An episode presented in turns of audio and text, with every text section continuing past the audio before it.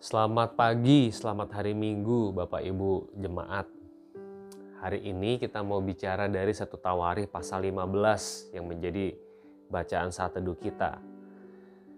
Bapak Ibu kalau melihat di teks itu di Alkitab saya misalnya ada tulisan di bawahnya 2 Samuel pasal 6 12 sampai 23. Jadi cerita ini di samping di satu Tawarikh 15 juga terdapat di 2 Samuel pasal 6.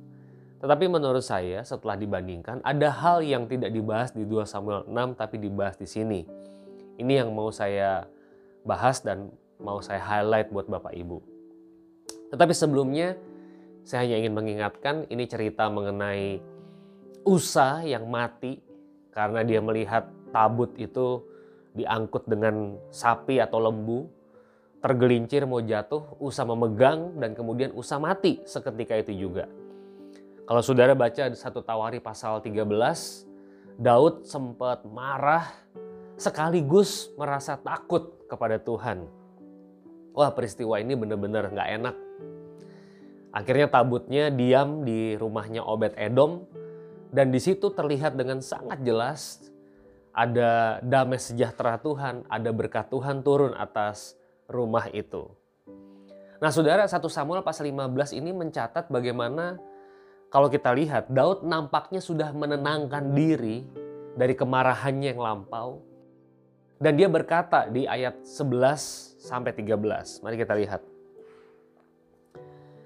Lalu Daud memanggil Zadok dan Abiatar imam-imam itu dan orang-orang Lewi yakni Uriel, Asaya, Yoel, Semaya, Eliel, dan Aminadab dan berkata kepada mereka, Hai kamu ini para kepala puak dari orang Lewi, kuduskanlah dirimu kamu ini dan saudara-saudara sepuakmu supaya kamu mengangkut tabut Tuhan Allah Israel ke tempat yang telah kusiapkan untuk itu. Sebab oleh karena pertama kali kamu tidak hadir, maka Tuhan Allah kita telah menyambar di tengah-tengah kita. Sebab kita tidak meminta petunjuknya seperti seharusnya. Saya terusin ya dua ayat lagi. Jadi para imam dan orang-orang Lewi menguduskan dirinya untuk mengangkut tabut Tuhan Allah Israel.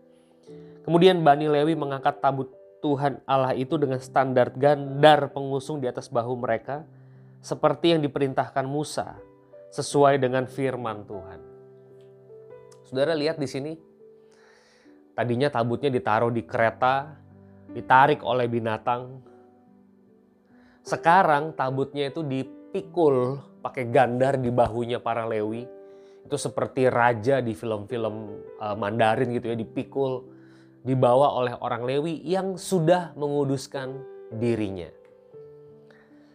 Dan yang menarik juga, menarik perhatian saya adalah ayat 15 bagian akhir seperti yang diperintahkan Musa sesuai dengan firman Tuhan.